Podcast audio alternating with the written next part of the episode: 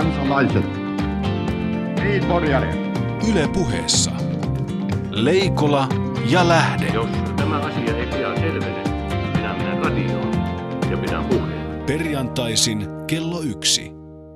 Tervetuloa taas Leikola ja Lähteen pariin. Minä olen Heidi Laaksonen. Tähtinä tuikkivat tietysti Markus Leikola ja Jussi Lähde sekä ennen kaikkea vieraamme, joka ei ole mikään tähdenlento, vaan suorastaan suomalaisen kirjallisuuden supertähti Sofi Oksanen. Eli lämpimästi tervetuloa. Kiitos, kiitos. Tervetuloa Sofia. Tervetuloa kuulijat yhteiskunnallisten pohdintojen ääreen. Niin, Sofi, oikeastaan iso osa tuotantoa sitä voi sanoa, että kaikki joltakin kannalta katsottuna on yhteiskunnallista, mutta tämä viimeisin kirja, kun kyyhkyset katosivat, on, on tuota poliittista historiaa, voi sanoa sataprosenttisesti. Tuota, kysymys voi olla tyhmä, mutta kysyn sen silti, mikä siinä poliittisessa historiassa niin kiinnostaa, että sitä pitää vain jauhaa ja jauhaa ja jauhaa uudestaan. Kirjailijana kiinnostaa se, että miten, miten äh, ihmiset muodostavat äh, käsityksensä maailmasta ja minkälaisia ovat totuudet, koska tai että mitkä ovat, me pidetään hirveän monia asioita itsestään selvinä ja sitten se, että miten ne itsestäänselvyydet rakentuvat, niin se on kirjailijan kannalta mielenkiintoista semminkin, kun ihan oikeasti ne ei välttämättä ole mitenkään itsestäänselviä asioita, kuten esimerkiksi käsitys historiasta. Ja historia on äh, perinteisesti ollut erittäin poliittinen aihe, että itse asiassa tällä hetkellä voisi sanoa, että eletään – ainakin puoluepoliittisesti melko vapaata aikaa historian suhteen siinä mielessä, että historian tutkijat voivat tutkia historiaa ilman, että heidän täytyy miettiä puoluekäsitystään. Ainakin nyt Suomessa ja tällä hetkellä Virossa, että Virossa tulee todella paljon mielenkiintoista uutta historian tutkimusta, uusi, uusi sukupolvi tekee upeaa, upeaa työtä ja sitä kautta tietenkin sit kirjailijakin saa kaikenlaista materiaalia luettavakseen. Mutta myös se, että, että no, kirjan, kirjan aihepiiri liittyy propagandaan ja siihen, että miten propagandaa käytetään ja miten pyritään ihmisiin vaikuttamaan. Ja se on yhä erittäin ajankohtainen aihe. Niin tämä kirja lähtee liikkeelle toisen maailmansodan ajoista, jossa, kuten tiedetään, Suomi kävi kaksi tai kolme erillissotaa, mutta Viro oli sitten Euroopassa niin lähellä kuin se muuten onkin, eli toisin sanoen – sillä alueella, jossa sekä Saksan että Neuvostoliiton joukot marssivat ylitse ja välillä sitä katsottiin kuin tennisottelua. Tuolta tulee, tuonne menee ja siinä välissä oli pieniä ajanjaksoja sitten muutamia päiviä, tässä myöskin, myöskin kuvataan. Ja, ja tuota, itse asiassa sun teesisi on se, että virolaiset olivat kaikkea muuta kuin pelkästään sivustakatsojia valloitetussa maassaan. No itse asiassa joo, kiteytit sen oikein hyvin. Viro on, virolaiset ovat vuosisatojen ajan aina olleet jonkun, jonkun kynnysmattona, että maan yli ovat ehtineet pyyhkäistä saksalaisten, venäläisten, ruotsalaisten, tanskalaistenkin lisäksi monia muitakin erinäisiä, erinäisiä toimijoita ja siitä huolimatta pieni kansa on kyennyt säilyttämään esimerkiksi oman kielen ja luomaan kielellisen identiteetin. Ja se ei suinkaan ole itsestään, itsestään selvää, että siihen, siihen vaaditaan hieman katajaisuutta myöskin luonteelta. Toisaalta myöskin tietynlaista adaptiivisuutta, että jos verrataan Latvian ja Liettuan ö, lähihistoriaan ja vähän kaukaisempaan historiaan, niin siellä on huomattavasti suurempia ö, uhrimääriä. Suomettumisesta puhutaan paljon, koska tota, nähdään, että se oli Suomelta aktiivinen strategia. Virottumisesta ei puhuta ollenkaan, koska virolaiset olivat uhreja, eikö niin? Äh, kyllä, joo. Ja tähän uhriuteen ja myöskin uhriuttamiseen liittyy myös se, että on halunnut tuoda mm, kirjoihin sellaisia henkilöitä, joiden aktiivisuus ei ole se, sellaista aktiivisuutta, jota niin tämän päivän lukija tai kuulija pitäisi välttämättä aktiivisena toimintana. Sen vuoksi siis esimerkiksi naisten toiminta vastarinta, vastarintaliikkeessä ää, on, on yksi asia. Eli siis he, he, jotka eivät kanna aseita, ovat olleet myöskin omalta osaltaan ää, toimijoita. Ja sitten myös halunnut tuoda ää, esille myös niitä henkilöitä, jotka ovat vaikuttaneet siihen, minkälaiseksi, minkälaiseksi miehitysaika on muodostunut ja virolaisiin myötäjuoksioihin.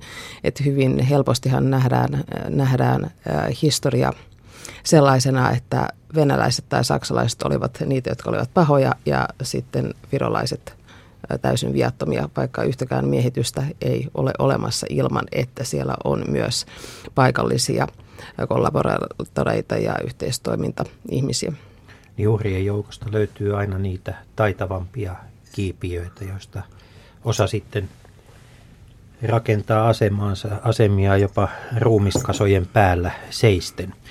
Tuota, minkälainen vastaanotto teoksella on ollut Virossa? Mikä on, on oletko, oletko saanut sellaista palautetta, että näitä kasoja olisi pitänyt jättää kääntelemään? Yksittäisiltä ihmisiltä ja lukijoilta on tullut palautetta ja muun muassa sellaista palautetta kirjaa on pidetty hyvin terapeuttisena. Ja terapeuttinen voi olla sellainen sana, joka nyt ei välttämättä sit suomalaisen lukijan mieleen esimerkiksi sitten tule kirjaa lukiessa, mutta terapeuttiseksi on koettu ja myöskin sitten lehtijutuissa on käytetty sanaa kivulias. Ää, mutta no, tällä hetkellä ainakin nyt lukijat ovat löytäneet kirjan, koska suurimmissa ketjuissa se on top 10 ykkösenä nyt. Ää, ja mutta sitten taas puolestaan on myös sellaisiakin, sellaisiakin ääniä esiintynyt. Esimerkiksi eräs virolainen äidinkielenopettaja väittää, että Oksanen ei ole voinut kirjoittaa kirjansa itse, koska historian kuvaus on niin tarkkaa, mikä on mahdotonta nuorelta naiselta. Näitä Nuorilla naisilla on tapana tehdä mahdottomia asioita. Tuota, kun kyyhkyset katosivat, saa kysymään myös, että missä on se suomalainen kirjallisuus, joka käsittelee niitä henkilöitä, jotka suomettumisen aikana olivat aktiivisia – Tämä on semmoinen Missä puoli... on iso suomalainen myötäjuoksija-romaani? Niin, tämä on semmoinen puoli, puoli tota suomalaista kirjallisuutta, jota ei oikeastaan kun joitakin idänkaupan veijaritarinoita on kirjoitettu, mutta siinä kaikki. Miksi näin? Mm. No ehkä Suomessakin se aika on sen verran lähellä. Ja tosin siinä mielessä Suomi on samanlaisessa tilanteessa kuin Virokin, että ne ihmiset, jotka olivat aktiivisia toimijoita tuolloin neuvostoaikaan, niin ovat kuitenkin yhä sellaisia ihmisiä, jotka ovat elossa. Moni on yhä työelämässä ja moni on myöskin äm, jollain tavalla yhteiskunnallisesti merkittävässä asemassa. Ja se on asia. No Virossa sitten taas puolestaan tuo uudelleen itsenäistyminen tarkoitti sitä, että ää, aika paljon noita edellisen vallan, vallan edustajia yksinkertaisesti siirrettiin sivuun, poistettiin, poistettiin kuvioista ja sen vuoksi hyvinkin nuoria ihmisiä voi olla esimerkiksi oikeuslaitoksessa töissä. Mutta äh, se, ehkä, ehkä toisaalta sitten taas puolestaan, jos vertaa Viron tai Baltian tilannetta sellaisiin ää, äh, Itäblokin maihin, joissa, joissa ää, äh, jotka eivät olleet ää, varsinaisesti Neuvostoliiton miehittämiä, vaan olivat, kuuluvat vain tähän Itäblokkiin, niin siinä mielessä niissä on ehkä vähän samantyyppinen tilanne kuin Suomessa tietyllä tapaa, että kun ei tapahtunut sellaista vallankumousta, joka muuttaisi, muuttaisi sen järjestelmän täysin, niin sen seurauksena sitten on se merkittävin, merkittävin Neuvostoliiton ystävä on, on ehkä siirretty sivuun, mutta sitten taas puolestaan kaikki muut on jatkanut ihan samalla tavalla kuin aikaisemminkin. Että siinä mielessä ehkä, ehkä Suomessa on samanlainen tilanne suhteessa niihin maihin. Johtuuko tämä siitä, että me suomalaiset oltiin kuitenkin neuvostoystävyydessä niin sanotusti nettohyötyjiä taloudellisesti?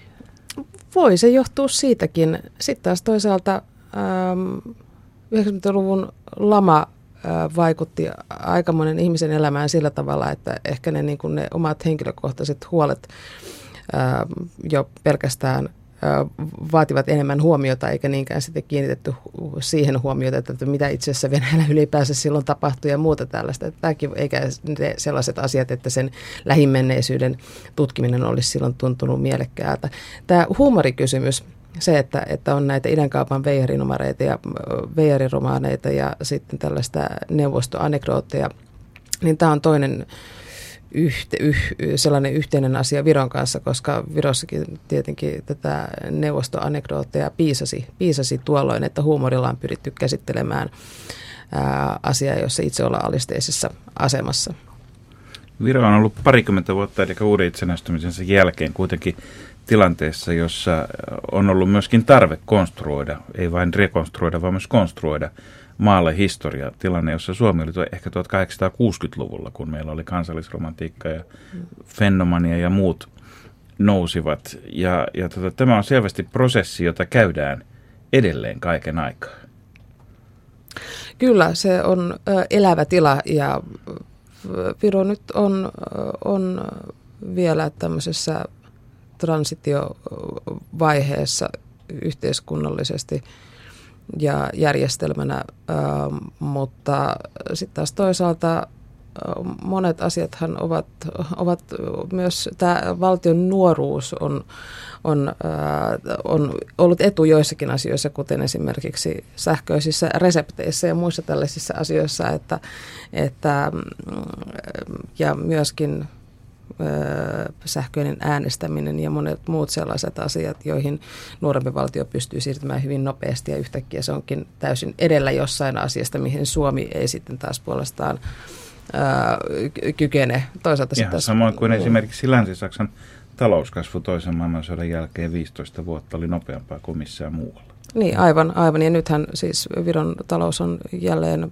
palaamassa hyvä, hyvään tilanteeseen. Työttömyys on laskenut hyvinkin nopeasti, vaikka olin aika huolissani siitä, että mitä taantuma tuo oikein tullossaan, koska yhteiskunnan rakenteet on sen verran heikompia kuitenkin, mutta nyt näyttää hyvältä.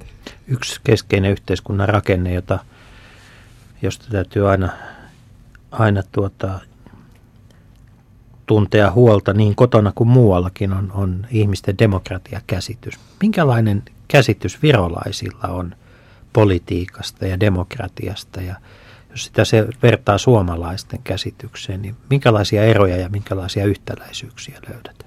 Mm, no, Virossahan on kaikenlaisia korruptioskandaaleja ollut nyt juuri politiikan ja puolueiden rahoituksen suhteen, mikä on varmasti laskenut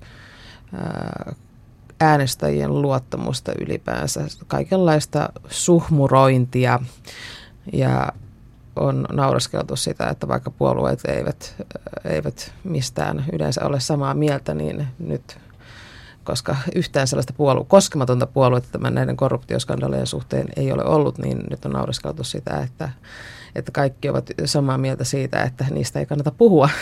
Mm. äh, mutta ähm, Ehkä, ehkä se ikävin puoli tällä hetkellä on se, että valtion ö, turvallisuuselimissä on ollut ihmisiä, jotka ovat vuotaneet tietoa itänaapurille ja tehneet niin jo pitkään. Ö, ja se on, se on hy, hyvin ikävä asia kaiken kaikkiaan, niin myöskään vaikka lähdetään nyt siitä, että heitä ei enempää ole, niin mistä me sen tiedämme. Että on ehkä sellainen asia, joka... Ö, joka ei välttämättä niin kuin Virossa ihmisiä hirveästi yllätä, mutta sitten taas puolestaan, jos ajattelee suomalaisia, niin suomalaiset eivät välttämättä, ja ainakaan niin kuin nuorempi sukupolvi ei välttämättä enää mieti sellaisia asioita tai ehkä edes ymmärrä sitä, että miksi Venäjän tiedustelu olisi kiinnostunut, kiinnostunut niin tuota, laittamaan toimijoitaan Suomeen. Että se kuulostaa siltä, että ikään kuin se kuuluisi kylmän sodan aikaan, vaikka tiedustelu ei ole mitenkään laskenut päinvastoin. Mm, menee, se menee ihmisten mielissä enemmän jo sitten Ilkka Remeksen mm. rooteliin. Tota, yleensä kun puhutaan suomalaisista ja, ja tota vallasta, niin puhutaan helposti, nopeasti mennään siihen alamaisuuteen, että me suomalaiset olemme, olemme hyviä, hyviä ja halukkaita, hanakoita alamaisia. Onko minkälainen, minkälainen virolainen luonne tänä päivänä on? Onko siinä sukupolvieroja? Mm. No en mä tiedä siis luonteesta, koska luonne on hyvin yksilöllinen asia, mm. mutta suomalaisethan ovat lakia noudattavaa kansaa. Että kyllä tällä kuitenkin lakia kunnioitetaan. Ja mä en nyt tiedä, että toisaalta siis monissa asioissa, kuten esimerkiksi sellaisissa asioissa, kuten tupakointikiellon läpimeneminen Virossa oli mun mielestä niin kuin täysin hämmästyttävää, koska se ei siellä mitään siirtymäaikoja ollut periaatteessa. Että se oli yhdessä yössä käytännössä katsoen, kun aikaisemmin sai tupakoida kaikkialle, niin seuraavana päivänä ei sanonut tupakoida enää missään. Ja mä olin aivan varma, että Virossa ei niin kuin tätä niin kuin noudateta, mutta siis näin vaan noudatettiinkin. Tämä oli ehkä niin tämmöinen hyvin konkreettinen asia, joka, jossa hämmästyin sitä, että kuinka nopeasti sitten kuitenkin, ei se ollut niin kuin, ei kukaan valittanut eikä ihmetellyt asiaa, vaan se vaan meni noin vaan. Että, että se, mutta sitten taas puolestaan sananvapauteen liittyvät kysymykset on sellaisia, että sananvapauskäsitys on erilainen hyvin selvästi niin kuin Suomessa ja ää, Virossa. Millä tavoin? Ähm, sananvapaus käsitetään Virossa sellaisena asiana, että, että mitä tahansa saa sanoa ja mitä tahansa pitääkin saada sanoa, mikä tarkoittaa sitä, että, että rasismi ja antisemitismi ovat asioita, joista äh, jos niistä joku saa tuomion, niin hyvin usein sitten sanotaan, että, että, että mutta, mutta että nythän tuo, tuo että tuohan on rikos sananvapautta vastaan. Samanlaisia äänenpainoja on Suomessakin noussut, että täällä ei saa keskustella siitä ja tästä ja tosta, jonka jälkeen keskustellaan pitkään siitä, mistä ei saa keskustella. Niin, no, mutta siis se on selvästi kyllä Virossa se on niin kuin räikeämpää. että et se, se on, esimerkiksi nyt voin ottaa tästä syksyltä äh, 2012 äh, mainokset, jotka olivat selvästi antisemitistisiä ja jotka eivät herättäneet Virossa kohua, vaan ympäri maailman. Eivät herättäneet myöskään mitään ihmetystä Suomessa. Eli äh, Viron kaasulaitos äh, teki mainoksen, jossa käytettiin Auschwitzin portteja. Ja äh, jos vastaava äh, mainos olisi Suomessa, niin sehän herättäisi äläkän. Veikkaisin myöskin, että useampi ihminen saisi potkun ja sit, sitä, sitä se, se olisi jotain, mitä nyt lukunottamatta äh, ihan äärimmäisiä äärimmäisryhmiä kenties kaikki varmasti tuomitsisivat.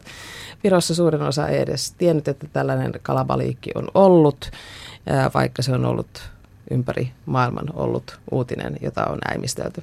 Luonnollisestikaan potkuja ei kukaan myöskään ole saanut. Puhuttiin jostain mustasta huumorista. Sitten esimerkiksi tällaiset pilapiirrokset ja, ja vitsit ja mainokset, jotka liittyvät Mengelen laihdutuspillereihin, niin ne menee Virossa lehdistössä läpi ilman, että kansalaiset protestoisivat. Leikola ja lähde. Meillä sen sijaan saa puhua ihan mistä vaan ja meillä tarkoittaa leikolaa ja lähdettä. Vieraana on tällä kertaa kirjailija Sofi Oksanen ja puhumme erityisesti Minne kyyhkyset katosivat kirjan teemoista. Olkaa hyvä.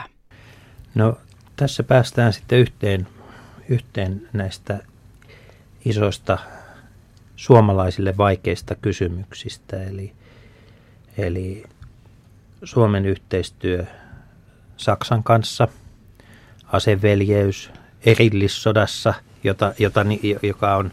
Huomatkaa kuuntelijat lainausmerkit tässä Niin, kohtaan. erillissota, joka on erillissotaa vain Suomessa. Mutta tota, minkälaisia eroja itse näet sitten saksalaismiehityksessä ja neuvostomiehityksessä Virossa? Miten, kun verrataan näitä kahta, kahta äh, kansallista virolaisten kokemusta, niin, niin tuota, voidaanko näitä kahta aikaa laittaa pahuuden mukaan järjestykseen? No neuvosto, miehitys kesti pidempään ja kahteen, kahteen otteeseen. Ensimmäisen neuvoston miehitystä seurasi Saksan miehitys ja sitten jälleen neuvoston miehitys, joka loppui kuitenkin vasta 90-luvun alussa ja vasta 94 entisen Neuvostoliiton armeijan voimat poistuivat mm. ää, Virosta. Ää, Saksan miehitys aiheutti huomattavasti vähemmän niin ää, ihmisuhreja kuin taloudellisia haittoja, että se, se on ihan täysin selvä. Ää, neuvostomiehitys aiheutti huomattavasti enemmän kuolonuhreja Virossa. Niin, Sofi Oksanen tässä kirjassasi, kun kyyhkyset katosivat, niin, niin, niin voi sanoa, että esiintyy lähestulkoon hyviä natseja. Nyt hyvällä natsilla on yleensä tarkoitettu sellaista, joka ei puhu niin vahvasti murtaen englantia Hollywood-elokuvassa, vaan, vaan on valmis sitten tuota salamurhaamaan Hitleriä tai jotakin tekemään muuta yleisesti hyväksyttävää. Mutta nämä henkilöt eivät tee välttämättä yleisesti hyväksyttäviä asioita, tuota, he ovat vain vähän toisen tyyppisiä kuin sitten neuvostomiehittäjät. Niin, äh, tässä kirjassa on, on sellaisia henkilöitä, jotka itse, itse asiassa nyt täytyy, joltain lukijalta täytyy kysyä sitä, että, että miten, missä vaiheessa tavallaan lukija ymmärtää, että mit, mitkä nämä ihan oikeat työtehtävät näillä saksalaisilla tässä kirjassa ovat, koska se on tarkoituksellisesti häivytettyä siinä mielessä, että koska, koska halusin noudattaa sen ajan retoriikkaa. Saksalaisethan olivat varsin taitavia propagandassaan, siis huomattavasti taitavampia kuin Neuvostoliitto. ero on merkittävä monellakin tavalla siinä mielessä, että ja myöskin siis se, että Virossa se saksalaisten propaganda oli myös erilaista kuin Latviassa ja Liettuassa. Esimerkiksi just antisemitismin suhteen Latviassa ja Liettuassa äh, oli, äh, oli hyvinkin isoja otsikoita ja juttuja siitä esimerkiksi, jossa väitettiin, että juutalaiset olivat tappaneet paikallisia ihmisiä ja näytettiin ruumiskasoja. Vaikka, ja tietenkin tällaisissa tapauksissa ne ruumiskasat ovat sitten joitakin muita uhreja vastaavasti, mutta mitään vastaavaa Virossa ei esiintynyt se oli hyvin, hyvin taitavaa siis se propaganda silloin mun mielestäni. Koska hyvin se, systemaattista hyvin ja systemaattista, haluttiin kyllä. antaa hyvä vaikutelma ulkomaailmalle Joo. niin pitkään kuin mahdollista. Kyllä, kyllä. Ja myöskin äh, kun olen Saksan turvallisuuspalveluita tuolta, palvelun raportteja tuolta ajalta lukenut, niin sielläkin hyvin monet asiat, jossa, jotka ihan suoranaisesti ovat äh, joukkomurhien ja tuhoamisten kanssa tekemisissä, niin mitään tällaista sanastoa ei tietenkään käytetä, vaan puhutaan taloudellisista kysymyksistä ja muista sellaisista asioista. Ja itselleni oli yllätys se, että Saksan prioriteetti Virossa oli palava kivi. E, eli juuri. Ihan vanhaa kunnon imperialismia. Vanhaa kunnon imperialismia, mm. kyllä. Mutta se hämmästytti, koska eihän nyt palavasta kivestä niin paljon sitä, sitä öljyä saa, että se olisi tämän päivän näkökulmasta jotenkin järkevää, mutta, mutta sillä hetkellä se oli tärkeää. Niin sodan hetkellä jokainen öljy, öljy tuota, resurssi on, on tietysti kysytympi kuin rauhan aikana. Mutta tota, Sofi, Suomi ei oikeastaan tunne tuon miehitysajan historiaa. Me, emme, me suomalaiset emme tunne Viron historiaa neuvostomiehityksen ajalta, koska Georg Ots ja, ja tuota, monet muut tällaiset YYA-hengessä esitetyt positiiviset asiat, ehkä Viruhotelli ja muutamat muut asiat sitten veivät senkin vähän tilan mielissämme. Pitäisikö meidän Suomessa tehdä systemaattisempaa työtä saadaksemme ikään kuin yhden menetetyn naapurimaan historia takaisin myös itsellemme? Mm, no ehkä, ehkä suomalaisten olisi syytä tutustua paremmin Neuvostoliiton historiaan, sanotaan näin, koska en, en, en mä tiedä sitä, että tietääkö nyt virolaiset välttämättä Suomen historiaa sen paremmin kuin ää, suomalaiset Viron historiaa? Tai onko meillä kaikilla velvollisuus tuntea hyvin kaikkien naapurimaiden historia. Mutta Neuvostoliiton historia siinä mielessä, että se on suorassa suhteessa siihen, mitä Venäjällä tapahtuu tänä päivänä. Ja sitä kautta se on suorassa suhteessa siihen, että minkälaista ulkopolitiikkaa Suomella pitäisi olla esimerkiksi. Ja vastaavasti myöskin siis talouskysymyksiin. Suomi käy sen verran paljon kauppaa Venäjän kanssa, että esimerkiksi Venäjän korruptiotilanteen tunteminen on, on ihan tärkeää minun mielestä meillekin. Jos katsotaan Suomen ja Viron eroavaisuuksia, niin tietysti myöskin yksi iso ero on ollut siinä, että mikä oli se tilanne, mikä edelsi. Että Suomessa kuitenkin hallitukset vaihtuivat ja demokratia toimi. Nyt meillä Suomessa on aika vahva käsitys ollut siitä, että Konstantin Pätsin aika maailmansota, toista maailmansota edeltävässä Virossa oli diktatuurin aika. Onko tämäkin kuva liian yksipuolinen? No ehkä se on liian yksipuolinen suhteessa, suhteessa siihen, että äh, diktatuurisanasta tulee nyt ehkä mieleen enemmän Stalin ja Hitler. Ja mä en nyt oikein näe sitä, että Pätsin aika nyt olisi, olisi sellaista, sellaista menoa kuitenkaan. Että demokratia se ei ollut, mutta ei diktatuuri myöskään sellaisessa. Eli ylipäätään tarvitaan mustan ja valkoisen lisäksi no kyllä, joo. muita sävyjä. Juuri näin. Enemmän.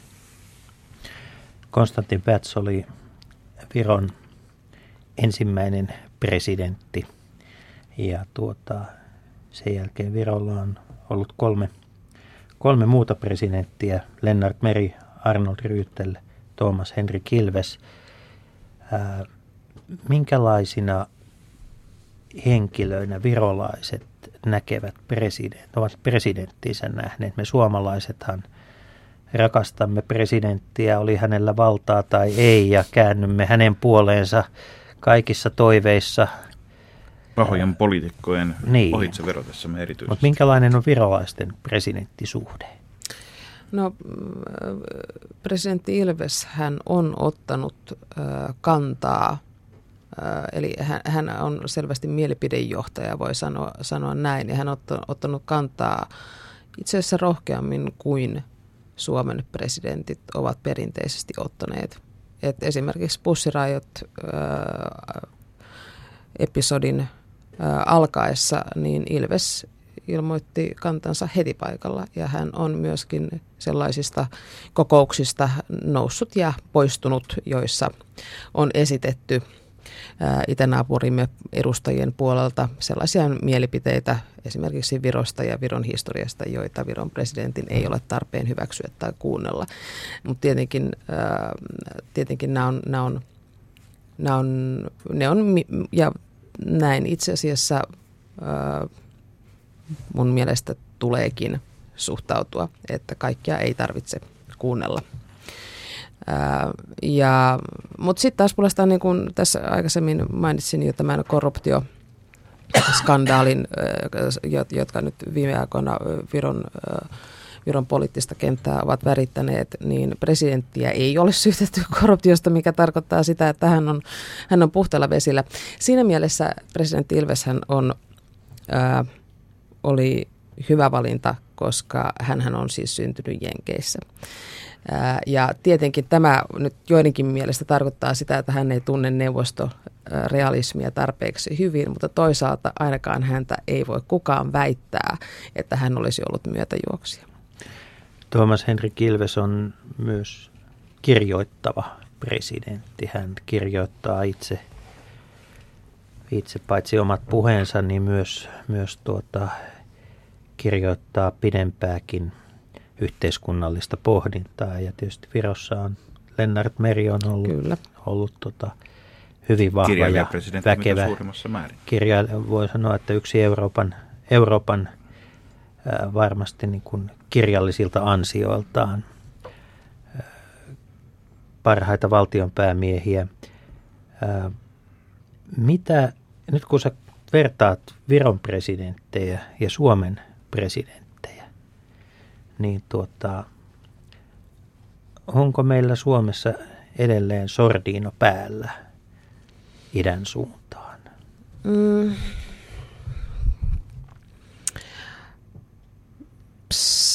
siihen on vähän hankala vastata, vastata kyllä ja ei, tai ehkä, ehkä vähän kaikkea.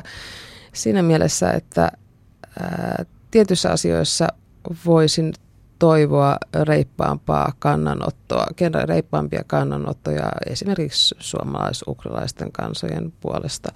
Mutta sitten taas puolestaan, jos ajatellaan sitä, että Venäjä on niin merkittävä kauppakumppani Suomelle, voidaan ehkä Jotkut ovat alkaneet jo käyttää energiapoliittista suomettumista terminä nykytilanteesta. Niin sitten taas puolestaan mikäli ne kauppasuhteet heikkenevät, niin se tarkoittaa sitä, että meidän työtilanne täällä heikkenee. Se tulee aiheuttamaan kurjuutta ja surua ja monenlaista, monenlaista ikävää asiaa kansalaiselle, joten missä menee se reaalipolitiikan raja? En, en tiedä. Ja, Eikö kaupan ja politiikan suhde ole vähän kaksipiippuinen, kun no niin. toisaalta meillä on Euroopassa tämä iso projekti, jossa maiden välisen, välisten kaupan on myöskin tarkoitus pitää huoli, että kansat sitoutuvat niin tiivisti kesken, että ne eivät ala sotimaan. Mm, niin, se ehkä voi päteä Euroopan muissa maissa, mutta mä en tiedä, koska onko tämä sellainen asia, jota Venäjä välttämättä miettii omissa asioissaan, että Virohan ei ole sillä tavalla kauppa sitoutunut Venäjään, että muut tärkeät kauppakumppanit ovat, ovat, ovat muualla ja se on varmasti vaikuttaa myös siihen, että siellä poliitikot presidentti myöskin voivat tehdä huomattavasti selkeämpiä kannanottoja. Periaatteessa tietysti niihin maihin, joihin on sama raideleveys, on kaikkein helpointa viedä niin. tavaraa kuitenkin. Kyllä, kyllä. Tuosta ajatuksen raideleveydestä on, siitäkin on paljon keskusteltu viime vuosien aikana. Suomessa asuu ja vaikuttaa suuri määrä virolaisia. Osa heistä on täällä työn perässä, osa on asettunut suomala- suomalaisiksi suomalaisten joukkoon. Onko, ja osa on näkymättömiä. Onko olemassa sellainen tulevaisuus, jossa virolainen, virolainen ja suomalainen kulttuuri sulautuvat toisiinsa? No ei meidän, meidän elinaikamme aikana ainakaan, en, en usko sitä. Hmm. Onko meillä edelleen sellaista turhaa kyräilyä tai, tai äh, tiedon puutteesta johtuvaa eriseuraisuutta?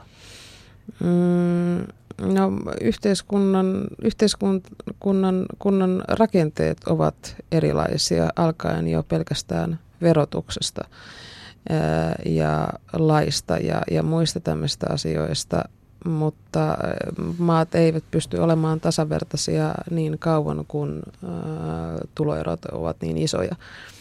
Että virolaiset taitavat olla nyt suurin maahanmuuttajaryhmä Suomessa ja ovat, kuuluvat siihen ryhmään maahanmuuttajia, jotka integroituvat huomattavasti helpommin kuin monet muut maahanmuuttajaryhmät oppivat kielen nopeammin äh, ja, ja tällä tavalla, mutta siltikin Suomi on maa, jossa parhaat työpaikat menevät muille kuin maahanmuuttajille. Eli tällä hetkellä Suome, Su, Suomea pidetään puhtaana virolaisten avulla. Meillä on, on, on toki tuota, ollut tässä viimeisen 20 vuoden aikana monennäköisiä vaiheita. Suomen Viron välillä aluksi oli ikään kuin tämmöinen avunanto, johon yhdistyy varmasti isovelimentaliteettia myös paljon, mutta toisaalta Virosta myös pyydettiin monien instituutioiden – rakentamiseen apua Suomesta. Mutta nyt ollaan oikeastaan myöskin semmoisessa vaiheessa, jossa virolainen maahanmuuttajaväestö Suomessa eroaa kaikista muista maahanmuuttajista yhdessä suhteessa. Se on ainoa oikeastaan porukka, jossa on myöskin paljon pendelöintiä. On siis paljon virolaisia, joilla on käytännössä kaksi kotimaata, viikonloppumaa ja viikkomaa. Ja se on suomalaiselle yhteiskunnalle täysin uusi tilanne. Meillä ei koskaan aikaisemmin ollut tämän kaltaista pendelöivää ulkomailta, ulkomaille ja ulkomailta pendelöivää väestöä. Se on, se on ihan totta. Ja tietenkin siis Suomi on monelle virolaiselle haluttu, haluttu työpaikkamaa juuri siksi, että pystyy kuitenkin pitämään yhteydet myöskin kotiin. Et siinä mielessä Suomi on poikkeuksellinen maa myös virolaisten näkökulmasta. Tota, Markus tuossa vei meidät tuonne parinkymmenen vuoden taakse. Mut tätä Viron uutta vapautta edelsi se aika, jolloin suomalainen politiikka ja suomalaiset poliitikot puhuivat varsin pidättyväisesti tai jopa hyvin negatiiviseen sävyyn Viron vapautusliikkeestä.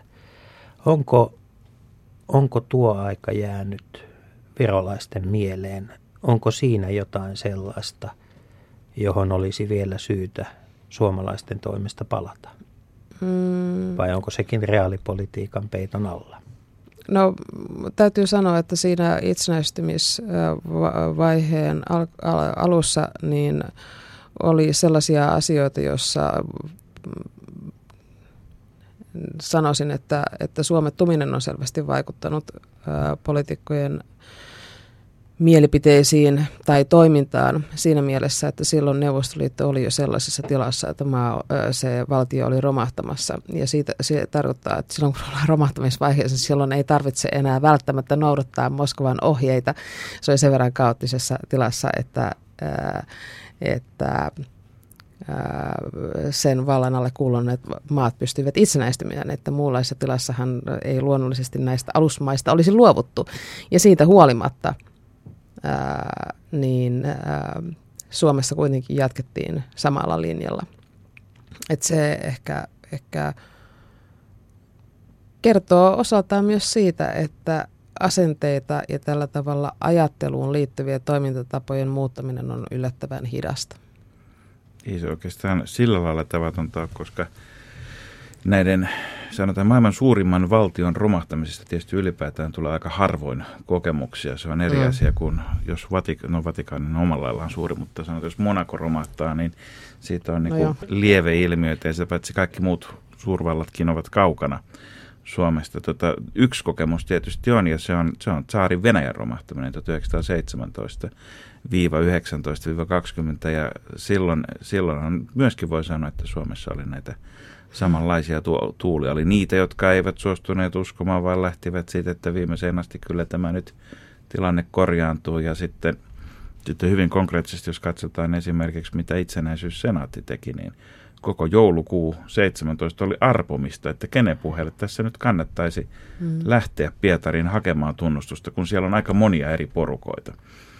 Ja, ja, ja tuota, jotenkin suomalaisille kuitenkin on sitä ollut leimallista pragmaattisuus, että on tarvittaessa odotettu vähän pitempään ja sitten on todettu, että aha, nyt se on toi jengi, jonka kanssa sitten asioita hoidetaan. Ja, ja, ja tuota, tässä kirjassa se, kun kyykkyset katosivat, on myöskin paljon sitä, jota kutsutaan ilkeällä nimellä opportunismi, mutta joka on monille myös selviytymistrategia. Mikä on käsityksesi, että mikä, minkä tyyppiset seikat vaikuttavat siihen, miten ihminen valitsee sitten – sitten tuota, seistäkö ylväänä pystyssä ottaa tarvittaessa luoti otsaan vai kääntyä 180 astetta ja jatkaa sujuvasti kulkua? Ha- hankala sanoa. Äh, en tiedä. en, en, en osaa sanoa.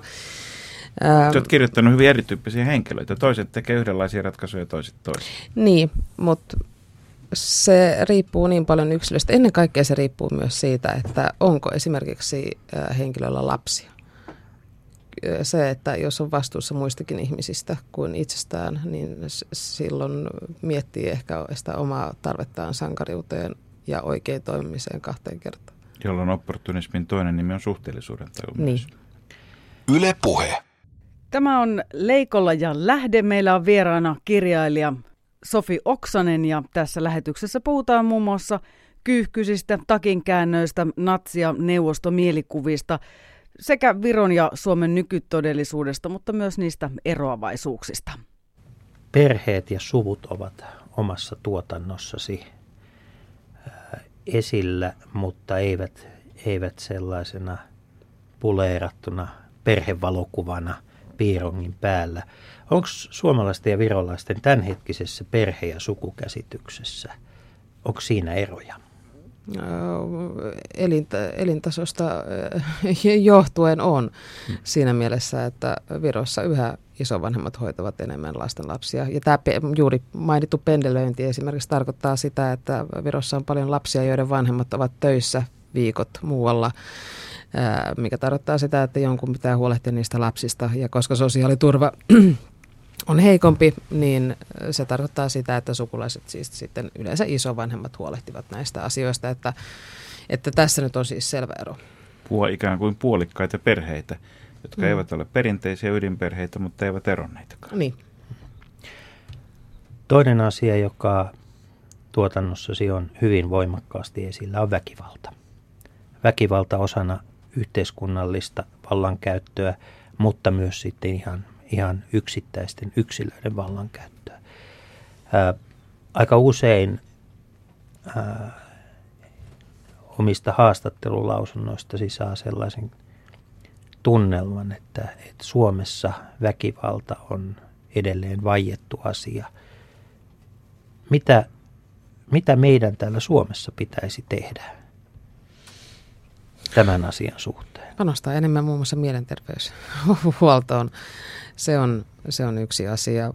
Ää, varsin moni väkivallan teko tai se, että onko, saa, päätyykö ihminen väkivaltaan liittyviin ratkaisuihin olisi jäljitettävissä, olisi jäljitettävissä sen henkilöhistorian kautta. Ja mikäli henkilö saisi ää, apua, jotain muutakin pelkästään kuin lääkkeitä, mutta edes lääkkeitä näin ajoissa, niin aika moni murha ja tappo olisi estettävissä. Miksi tämä asia on suomalaisessa yhteiskunnassa sellainen, että kyllä siitä keskustellaan, mutta, mutta tuota, ihan hirveästi ei tunnu tapahtuvan? Niin, tai meillä niin sana rakenteinen väkivalta oikeastaan ole. Ne on vain ikäviä yksittäistapauksia, joita mm. on hirveän paljon. Mm.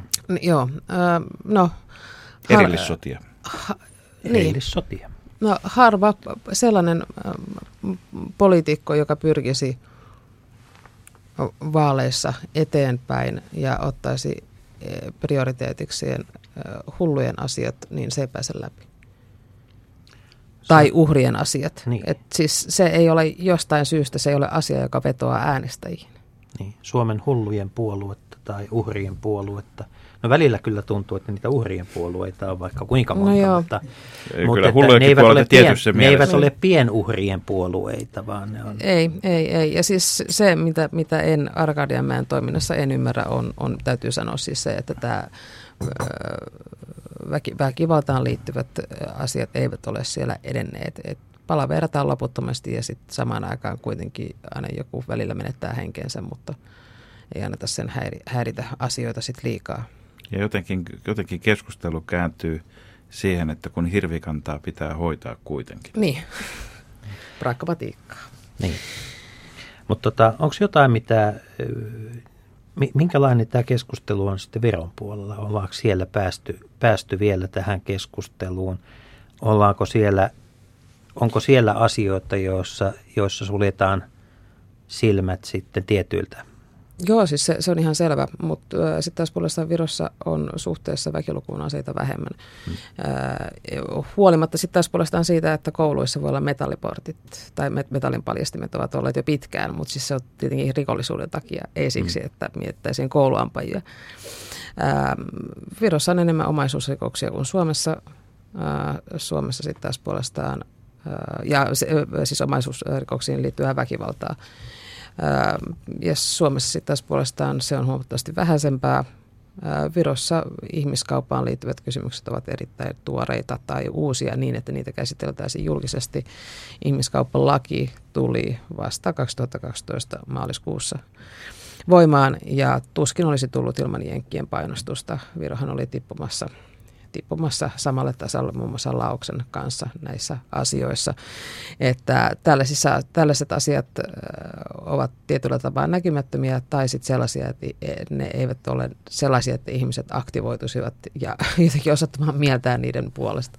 Suomessahan usein käy niin, että sitten kun arvomaailma alkaa murtumaan ja sitä seuraa lainsäädännön muutos, niin sitten heiluri lähtee liikkeelle eikä se pysähdy ennen kuin se pääsee toiseen äärilaitaan. Onko Virossa käynyt samalla lailla, että kun, kun vapaus koitti, niin, tota, niin sitten vapautettiin ihan kaikki? Kyllä se, kyllä se oli sillä tavalla, että nythän on siirretty vuosien myötä vuosien myötä pyritään sitten jotenkin järkevämpään suuntaan tiettyjen asioiden suhteen, kuten esimerkiksi se, että alkoholia ei saa enää myydä 24 tuntia vuorokaudessa, mikä oli ihan Ja ihan hyvin pärjätään sitten. Ja ihan hyvin pärjätään silti. Muutamia suomalaisturisteja niin. tietysti asia vaivaa. No se tietysti törkeää, kun hmm. vapautta rajoitetaan. Niin. Mutta mut siis tällaiset asiat. Ja sitten no, esi- tietyissä niin kuin arvoissa, jotka ovat, tai asioissa, jotka ovat näky, siis julkisessa keskustelussa uusia, niin niihin suhtaudutaan niin kuin vientituot, tai siis tuontituotteina. Et esimerkiksi seksuaalisten vähemmistöjen asiat ovat siinä mielessä sellaisia, mikä liittyy jälleen kerran siis tähän sananvapauteen, että Viron televisiossa voi joku huoletta ilmoittaa, että hommat ovat syöpä, syöpä, joka te pitää tästä yhteiskunnasta poistaa, eikä se herätä mitenkään suuria protesteja välttämättä.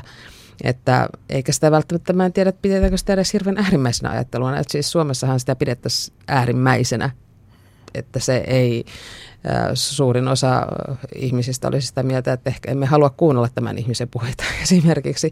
Mutta tällainen retoriikka, joka on siis tuttua retoriikkaa myöskin aikaisimmilta niin tuota, maata miettineitä järjestelmiltä, niin se, se, se, se ei herätä niin voimakasta kieltoreaktiota kuin se suuressa osassa suomalaisissa herättäisi. Niin siis nuoremmille kuulijoille muistutettakoon, että natsit heittivät paitsi juutalaiset keskitys- ja tuhoamisleireihin myöskin homot ja koko joukon kaiken näköistä muuta vähemmän kel- omasta mm. mielestään kelpoisaa väestöä. Mutta kävikö tässä myöskin sitten niin toisinpäin, että samalla kun päästettiin korkki siitä vapauden pullosta, niin sitten siellä meni pesuveden mukana yhtä ja toista. Monesti muistellaan sitä, että esimerkiksi nimenomaan Venäjällä, että esimerkiksi totalitarismin aika niin paljon kuin siinä oli kurja, mutta ihmisten keskinen, keskinäinen yhteisvastuu, solidaarisuus, toistensa auttaminen, kaikki tämmöiset asiat olivat kunniassa, kun mistään muutakaan apua ei saanut, niin ihmiset tukeutuivat toisiinsa. Onko tämä semmoinen keskustelu, jota myös Virossa käydään? No en ole ihan varma nyt tuosta, mutta sehän on, sama tilannehan on esimerkiksi monissa kehitysmaissa siinä mielessä, että suvut ja sosiaaliset verkostot ovat, ovat tärkeitä siksi, että sitä apua ei muualta tule, mutta en mä tiedä, onko tämä niinkään Virossa, ää, vaikka toisaalta sosiaaliset verkostot ovat yhä tärkeitä. Toisaalta ei ole menty siihenkään, mitä Suomessa välillä näkee, että toivotaan, että valtio voi sitten auttaa kaikessa mahdollisessa, Joo, ei, ei. ei, ei. Ja täytyy muistaa, että myös meillä se 50-60-luvun nostalgian silaama aika oli melkoista omaisuusrikoksien ja väkivallan tekojen aikaa, ettei se sodasta palannut kansakunta mm. niin ihan säädyllisesti aloilleen asettunut meilläkään. Ja ulkopu- ulkovessojen ja harvapuheisuuden aikaa myöskin. Hmm. Sofi Oksanen, virolaista kirjallisuutta on Suomessa edelleen varsin vähän. Tarjolla suomeksi käännettynä, minkälaista kirjallisuus Virossa tällä hetkellä on? Löytyykö sieltä sellaista kiinnostavaa, joihin jonkun kustannusalalla Suomessa toimivan tahon kannattaisi tarttua? Mm. No kyllähän siis virallista kielestä kuitenkin suomennetaan. Nyt esimerkiksi Indrek Harkla on saavuttanut suosiota Virossa kirjoittaa keskiaikaisia dekkareita ja suomalainen kustantamo Moreeni julkaisee sitä, niitä, että siinä yhdistellään dekkaria ja, ja mm, historiallista romaania. Sinänsä Virossa lähihistoriaan sijoittuvat romaanit eivät ole mitenkään suosittuja kirjailijoiden ää, piirissä, että ei voisi sanoa, tai ylipäänsä ehkä, että historiallinen romaani ei ole suosittu genre Virossa kirjailijoiden eikä lukijoiden piirissä. Se on nyt puhkonut sellaisia, ei voisi paisi on ehkä liian iso ja vakava sana, mutta kuitenkin erinäköisiä kohtia siinä, siinä kalvossa, jonka alta alkaa näkyä historiaa uudella tavoin. Tuota, onko tämmöisiä puhkottavia tai paljastettavia asioita jäljellä vielä? Kyllä ihan varmasti on, mutta se on sitten eri asia, että mitkä päätyvät itse romaaneiksi ja mikä se näkökulma on. Ja, Mutta mut siis se täytyy sanoa, että mitä tuohon aikaisempaan keskusteluun vielä, että, että itse ehkä niin toivoisin, että ää, taiteilijat olisivat, silloin kun poliitikot eivät voi olla yhteiskunnallisia, niin taiteilijoilla on tavallaan velvollisuus, velvollisuus olla yhteiskunnallisia ja käsitellä yhteiskunnallisia asioita. Toki moni, moni siis tekeekin niin, ää, ja kirjoittaminen on tietyllä tapaa aina kannanotto ää, mutta, mutta jotenkin ehkä taiteilijat voisivat olla sitten yhteiskunnassa keskustelussa yleensä sitten myöskin enemmän mukana. Koskeeko tämä myös Suomea? Kyllä koskee. Ja, ja tuota, meillähän on Suomessa itse asiassa ollut viime aikoina kasvamaan päin yhteiskunnallinen kirjallisuus, niin tota, mitä siitä vielä puuttuu? Sitä en osaa sanoa, koska silloin kun joku asia puuttuu, niin sehän tietää vasta silloin, kun on lukenut siis tavallaan juuri siitä aiheesta tajua, että Aa, tämä on just se, mikä, mikä on puuttunut.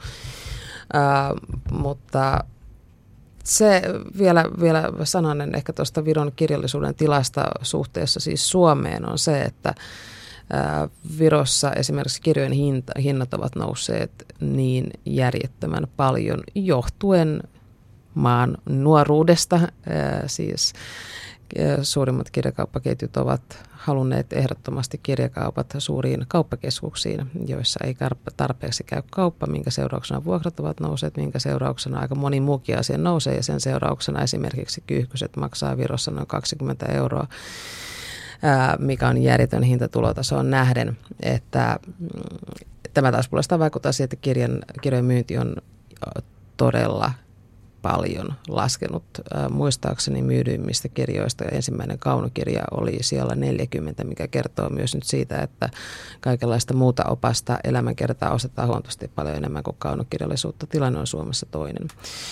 Tämä on ehkä yksi tällainen asia, mikä on mikä sotii nyt tässä nykytilanteessa vähän sitä vastaan, että, että kuitenkin virolainen identiteetti on hyvin voimakkaasti myös kieli-identiteettiä.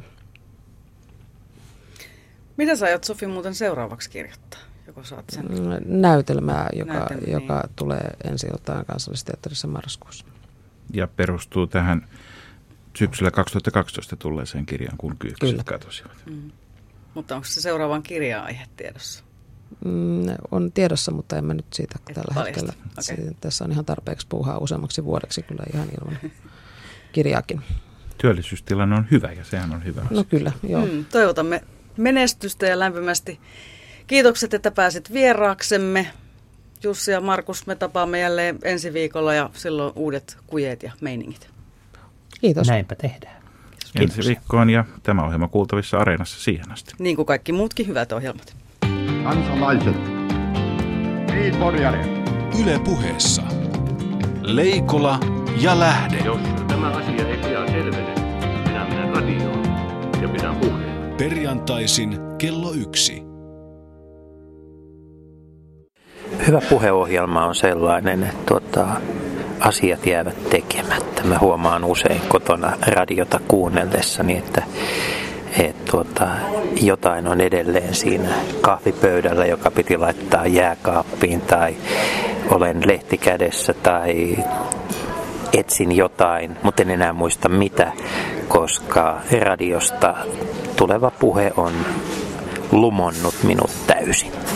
Hyvä radio on semmoinen, joka jättää tilan kaikelle sille, mitä siinä ei ole kuulijan päähän. Eli panee kuvittelemaan. Leikola ja Lähde. Ohjelma antaa vieraalleen tunnin aikaa kertoa ajatuksistaan, näkemyksistään, kokemuksistaan ja elämyksistään. Ja tämä on aivan harvinaislaatuisen upea mahdollisuus. Ja mukava nähdä, että, että tuota, ihmiset kyselevät, että voisiko sinne päästä vieraaksi se on yhtä aikaa kevyttä ja vakavaa. Se ei ole kevyttä itseisarvona, mutta se tarkoittaa sitä, että me ei suhtauduta haudan vakavasti asioihin, jotka sinänsä on vakavia.